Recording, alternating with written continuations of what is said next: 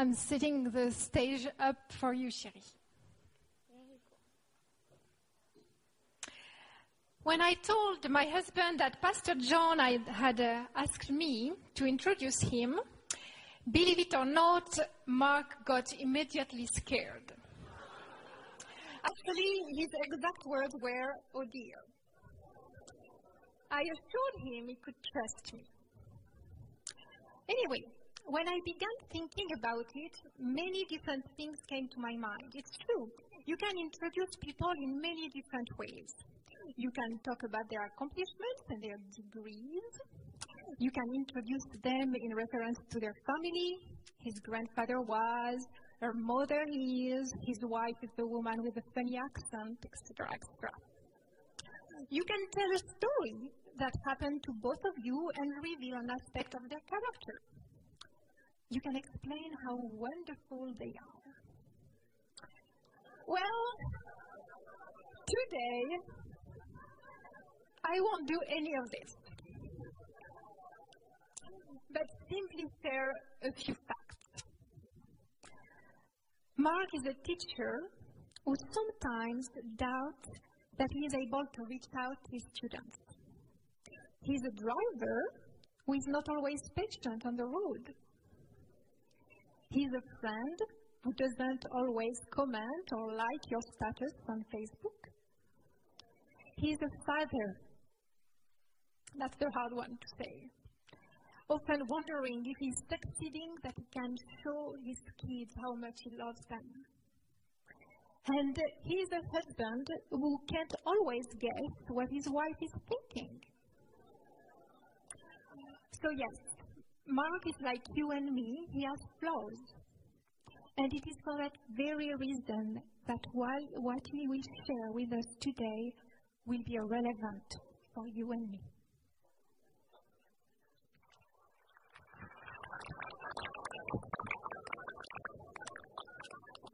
Thank you, Sierra.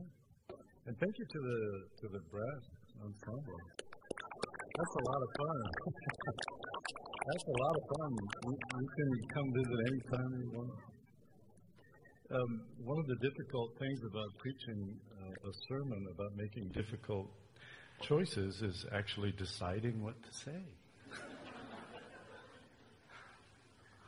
I'm still figuring that part out. I know kind of what I want to say. Here's what I don't want to say. I don't want to say anything about making decisions in the context of prayer. I'm going to assume that. All of what I'm going to say is in the context of prayer.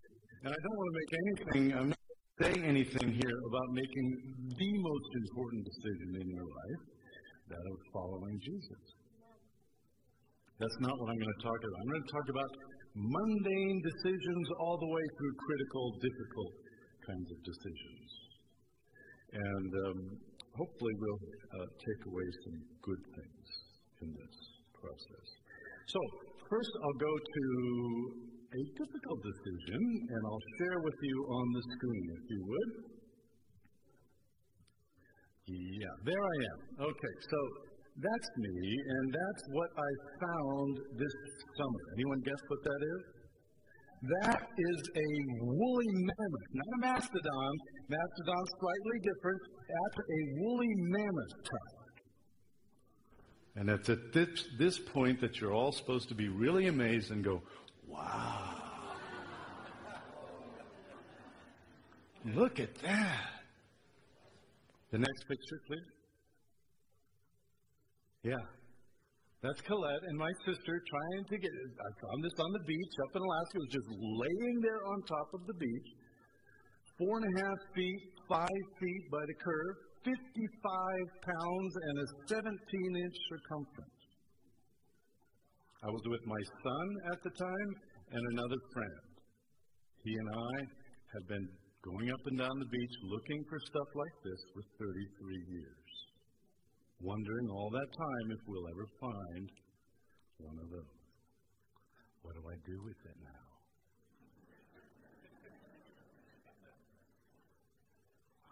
I told them we could do it like the Stanley Cup. You can have it for a year. I'll have it for a year. You can have it for a year. What would you do with it? Well, we have more difficult decisions to make than that. Thank you. We can be done with the slide for now. I won't tell you until the end. I had a call one time from a pastor in a church who was trying to decide what to do about their youth Sabbath school leader who was pregnant.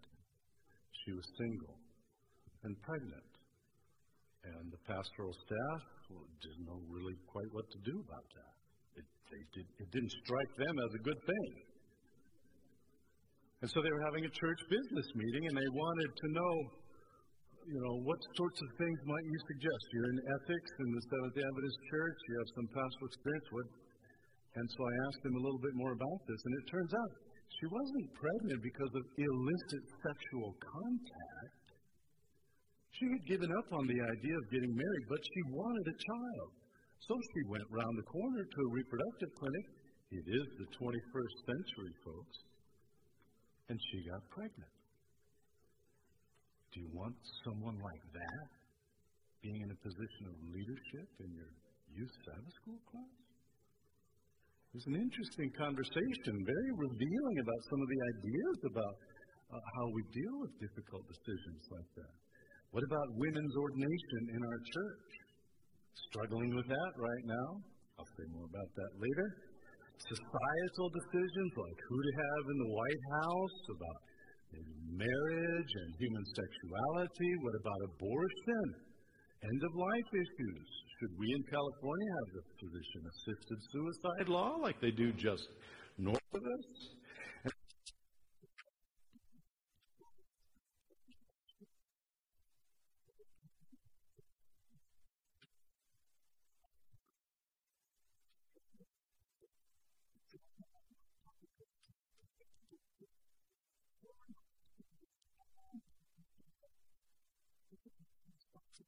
For them. Wow, that's tough stuff. Did I do the right thing? Did I make the right decision? Is this the right way to go? Is it not? From intensely personal decisions uh, to more public ones. And one of the things that happens is it gets rather emotional, gets rather intense. And we tend to disagree with others who make decisions differently than we do, and it sets up lines and divisions. Well, as individuals, how do we make tough choices? I'm going to characterize it as making tough choices as individuals, but making tough choices as groups. And frankly, what I believe is that the Bible teaches us it's best that individuals make decisions embedded within groups like a congregation, like a family, like within a relationship with our Maker and our Savior. What sorts of illustrations and examples do we find in Scripture? One of my favorites, Isaiah chapter 1, verse 18. Come now, let us reason together. Those of us who are more cerebral, we like that text. What about Gideon when he set out his fleece? That's a biblical way to make a decision. Last time you had to make a tough decision, did you do it that way? I mean, lots of us still do. We want a sign, like, like Linda was pacing back. Just give me something, God. Give me a sign, some indication, something someone says, or some voice I hear. Help me make this decision. Uh, instead of isolating ourselves, again, I think it's best to make decisions as a group. But Again, how do we do that? In the 21st century. Remember the apostles when they decided they needed to replace Judas? Right? Remember that in chapter 1. They decided, okay, we need to round out the 12 again. How are we going to do that? How do we get the. And what did they do? Do you remember the passage? They cast lots. What does that mean? Jesse, at, at work, around a conference table, how do we make this decision, folks? Let's cast lots. No, but there's some principle behind that. That is, together we make better decisions. And I think the most important passage from Paul is in 1 Corinthians 12. Go there with me if you have your Bibles. 1 Corinthians 12. Read a, a short passage from that chapter. It's all about the body of Christ metaphor The body of Christ metaphor. Paul is very keen on that, and he mentions it time and time again in the letters of the New Testament. We make better decisions when we do it together. But it's more difficult, too, because we won't always agree with everybody when we're together. 1 Corinthians chapter 12, uh, verse 14 forward. For the body does not consist of one member, but of many. If the foot should say, Because I'm not a hand, I do not belong to the body, that would not make it any less a part of the body. And if the ear should say, Because I'm not an eye, I do not belong to the body, that would not make it any less part of the body. But Paul's message in the end is we're all part of this body. We all make these decisions together on women's ordination as an issue that the church is struggling with. I've disagreed with my church for over 20 years on this question. I thought we should ordain women as ministers for a long, long time. What do you do when you're in disagreement with your church? How do you stay in fellowship, Elmer, as we were talking about in Sabbath school? How do we have a fellowship together when you differ with others in the same place. A couple weeks ago, the Columbia Union Conference decided, even after a rather impassioned appeal by the General Conference president, the world leader of our church came to this meeting and said, please don't do this. And they did it anyway. What do we do now? Eight days from now, the Pacific Union Conference, where your memberships are held, is going to do the same thing. And guess what? Elder Wilson is going to come again and say, please don't do this. How do we do this together? We want to follow God's leading. Again, it's in the context of prayer that we do these things. We uh, make decisions best together. So, what about my mammoth tusk? Lightening up a little bit away from women's ordination. By the way, how old was that mammoth tusk? Don't say it out loud. It really old? Um, how do I how do I decide? If, if I'm being true to what I just said, I don't think I should make the decision in isolation. I did talk to my wife about it. There were, I told you there were two other people with me. I talked to both of them. Should I cut it? Should I? How many of you think I should cut it? Raise your hand. I, I knew it. Thank you, Alex. Thank you, Alex. I'm not telling you what I did yet. Okay, so making decisions together. Let's not be uh, too put off in the 21st century if we find out that the way we make decisions is far more complex than we have thought previously. I've been reading some immensely challenging stuff lately.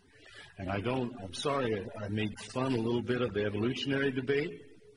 That seems to me a minor thing in comparison to what I'm reading about what they're telling us about our brains.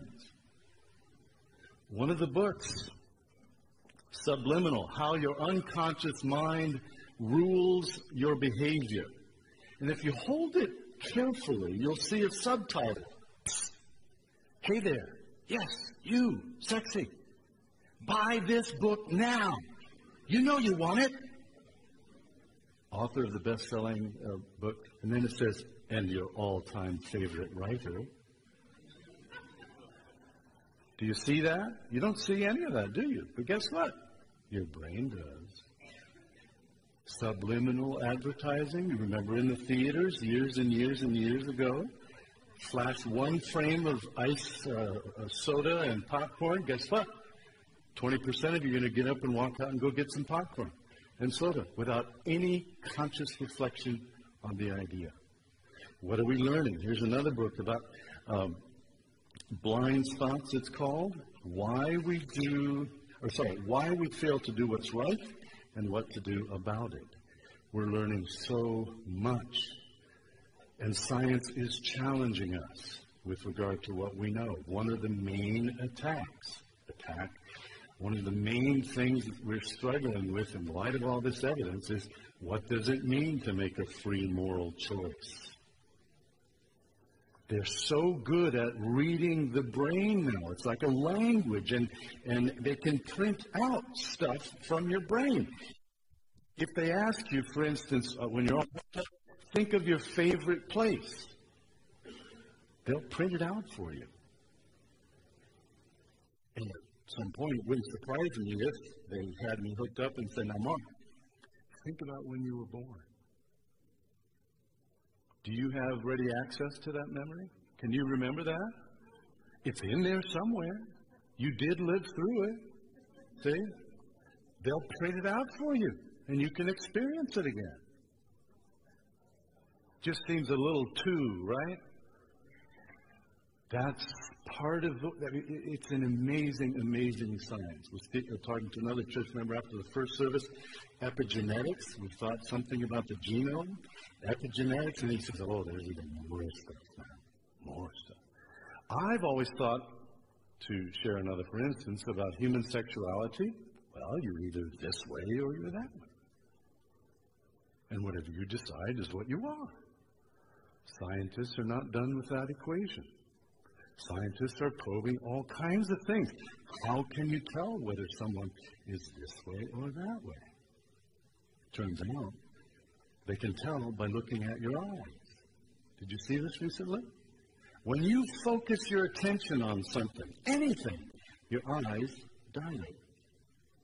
If I ask you, please solve the equation of 25 squared plus, I don't even do enough math to know what equation to tell you. Your eyes will dilate immediately the moment you start focusing your attention on it. And guess what? Sex is one of those things. So you can be telling someone what you are consciously, and if you're not that way unconsciously, your eyes will reveal you. If you want to know whether someone's really into you or not, stare them in the eye. It's okay. that old saying, right? Of right, lovers stare into each other's eyes. It's because we can tell they're into us because our brain registers that fact unconsciously. And guess what? We don't control our unconscious mind. That's why we call it the unconscious mind. And yet it has a great deal of control over us. A couple illustrations. On a market in England, a grocery store market, they have two brands of wine French wine, German wine. How does the customer decide what to buy? On the top shelf, the store put a cassette player or CD player, whatever it was at the time. And on one day of the week, they played French music. And on the other day of the week, they played German music. We all know that better music is. Uh, say nothing of the wine. Um, on the days that French music played, guess what? 70% of the wine purchased is French. On the days that the German wine or German music was played, 70% of the wine purchased was German. And when asked, how did you make that decision? Only 2% said they, they noticed the fact that the music and the wine matched. Here's another one. In the office place, there was a, in the kitchen, a place to get tea and coffee. And uh, this, routinely, the office secretary struggled to get enough money to pay for it. People, it was the honesty policy, and they weren't dropping change in the box to pay for all of this. And so she tried to come up with a, a creative way to get them to pay more money. So she put a banner up behind the tea and coffee uh, counter. And on one day it was flowers, and on another day it was eyes. Guess when the donations went up? No one said anything about it. Not beforehand, not we're going to try to try this to see if you give more, not afterwards. No one reflected, gosh, what was it about the eyes and the flowers on the wall? No one said anything about it. But the donations skyrocketed. Not only did they skyrocket, but it depended on the kind of eyes that they put up there. If they're pleasant, relaxed, joyful eyes, eh, enjoy your tea. No problem. But if they're condemning eyes, you pay up. Finally, because uh, I could go on. I mean, it's astounding the challenging stuff. Decide when you make the choice and then tell us when you've made the choice. They can tell you before you tell them what choice you've made by reading what's going on in your brain. So, the final uh, experiment, uh, they put people in a situation where they lied. They either lied by phone call or they lied by email. And then after this lying event, they uh, ask them please to go choose a certain product from a, a, a selection of products, primarily cleansing products. And the people who had lied over the phone chose what? Mouthwash. The people who had lied via email chose soap.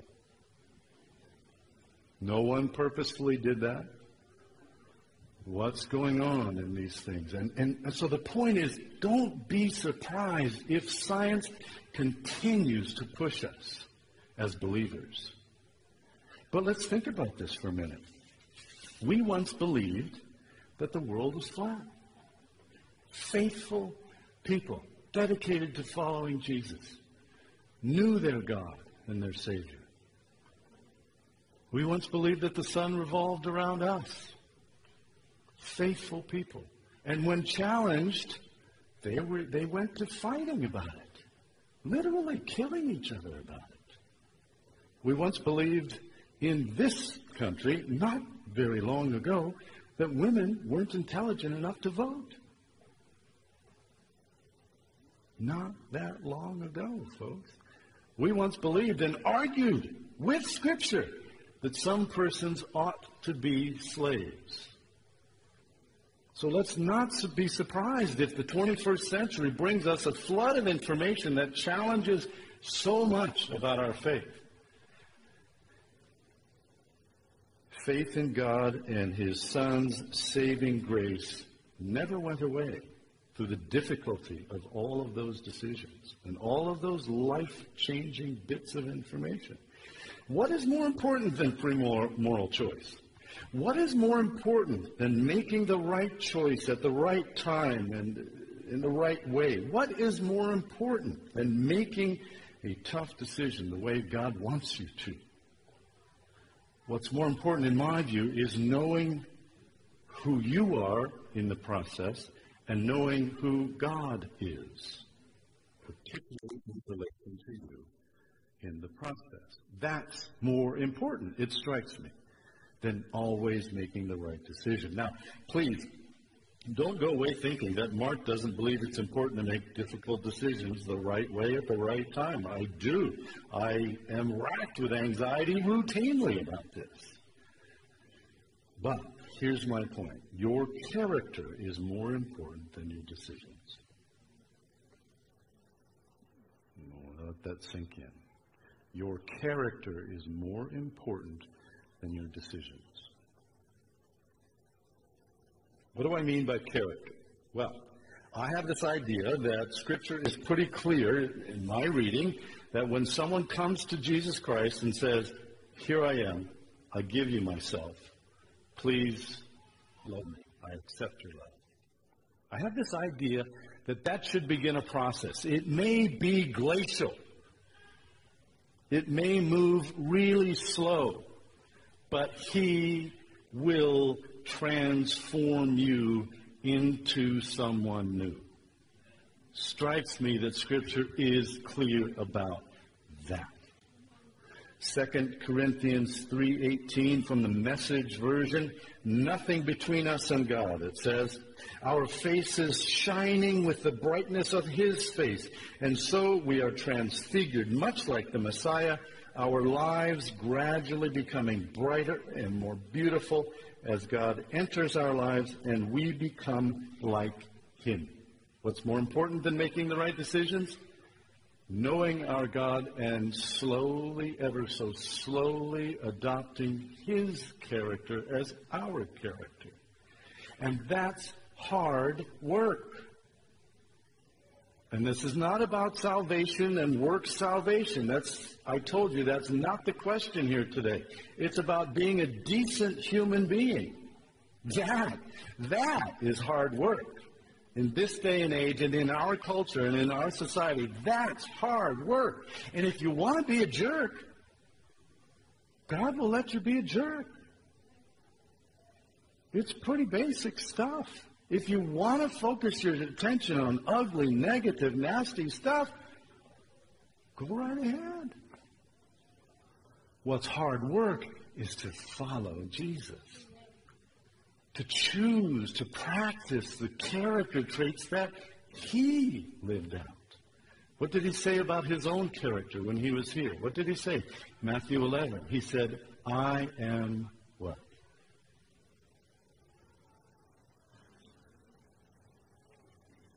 We don't know that one? Take my yoke upon you because I am what?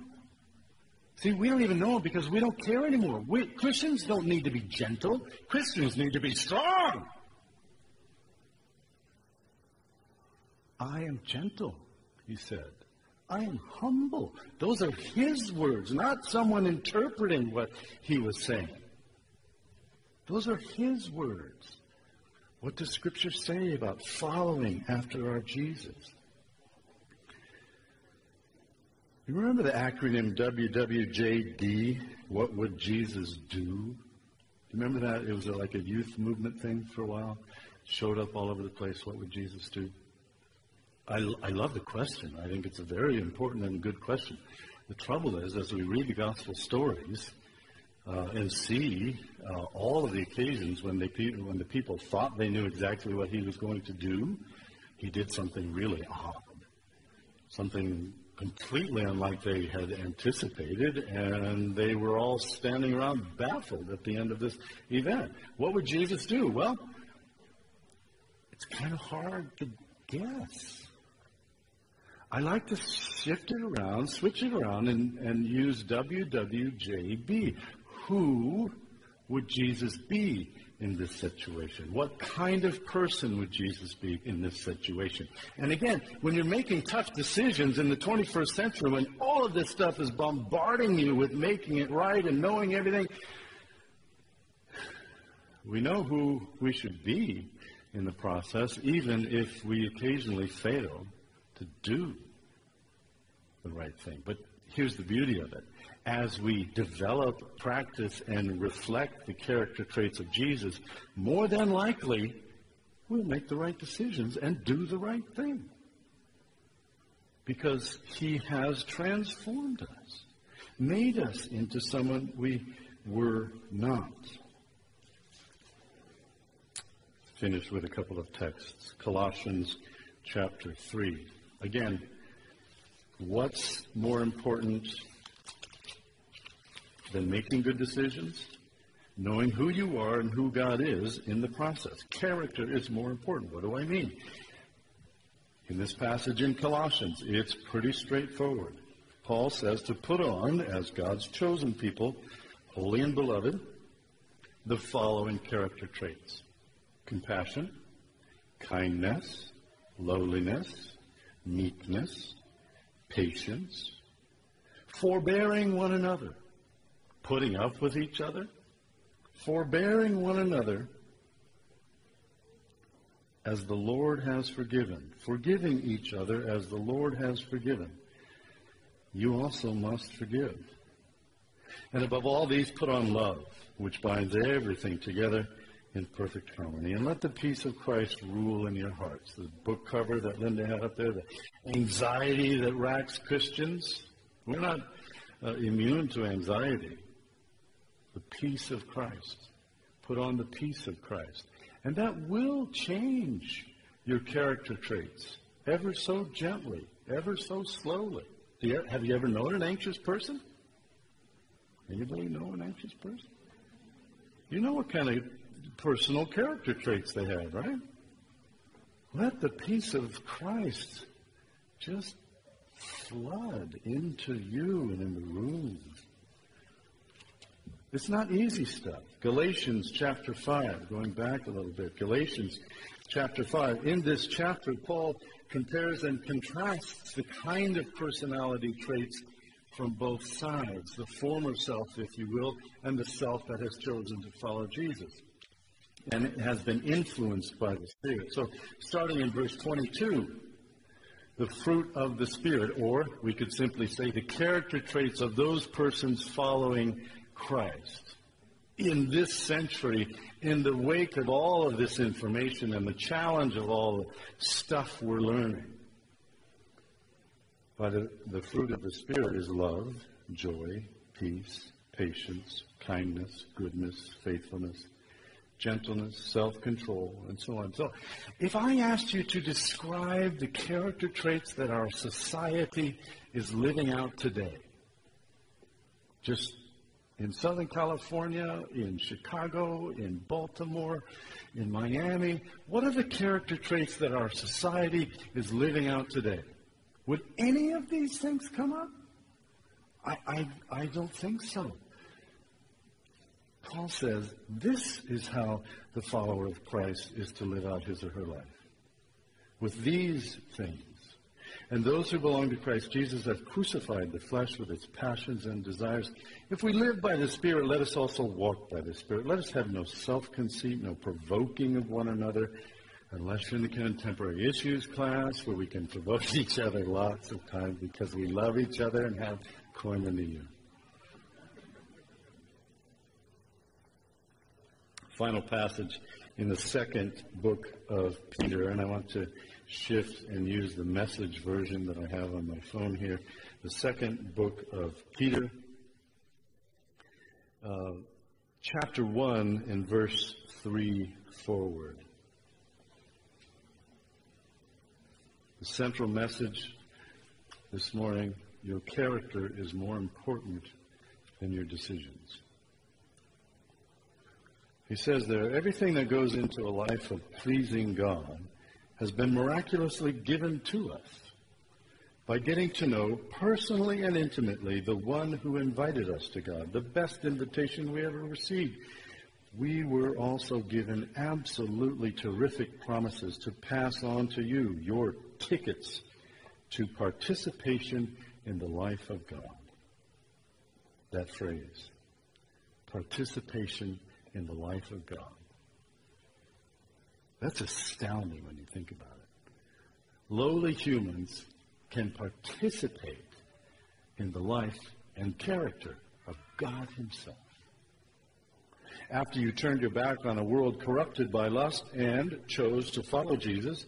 So don't lose a minute in building on what you've been given, contemplating your basic faith with good character spiritual understanding, alert discipline, passionate patience, reverent wonder, warm friendliness, and generous love, each dimension fitting into and developing the others. With these qualities active and growing in your life, no grass will grow under your feet. No day will pass without its reward as you mature in your experience of our Master Jesus. Without these qualities, you can see what's right before you. Sorry, you can't see what's right before you. Oblivious that your old sinful life has been wiped off the books. So, friends, confirm God's invitation to you. And I'll just insert here don't be heavy laden by these difficult decisions. Don't be heavy laden. I know that's difficult. And it's different for me at 52 than it was at 22. Immensely different immensely different. But still, I cling to that idea that it's more important to be connected in good relationship with your God, your friends, your family, your congregation, your church, your people. Where was I? Let's go on to verse 10. So, friends, confirm God's invitation to you, his choice of you. Don't put it off. Do it now. Do this, and you'll have your life on a firm footing, the streets paved, and the way wide open into the eternal kingdom of our Master and Savior, Jesus Christ. I like that last part. The way will be wide open for you to follow Jesus in the way that works best. Well, what should I do? Cut the tusk or not cut the tusk? Let's go back to the pictures, if you would. Mundane decision. Thank you, Linda. Yes, shocking, isn't it? you, but you see the beauty, the color uh, of the exposed tusk, and it smelled just like being in the dental office today. I don't know how old it was, but it smelled exactly like it was pulled out of my my head today. Astounding. Astounding. Thank you. Character is far more important. Father in heaven, we do live in a time that is immensely challenging for all kinds of reasons, and it is difficult at times to make decisions because we want to make the right decisions. We want to reflect how you would have us decide. And so I pray that you would bless us through and through, from the tip of our brains to the tips of our toes, and imbue us with your grace and your love and your character in that process. In Jesus' name.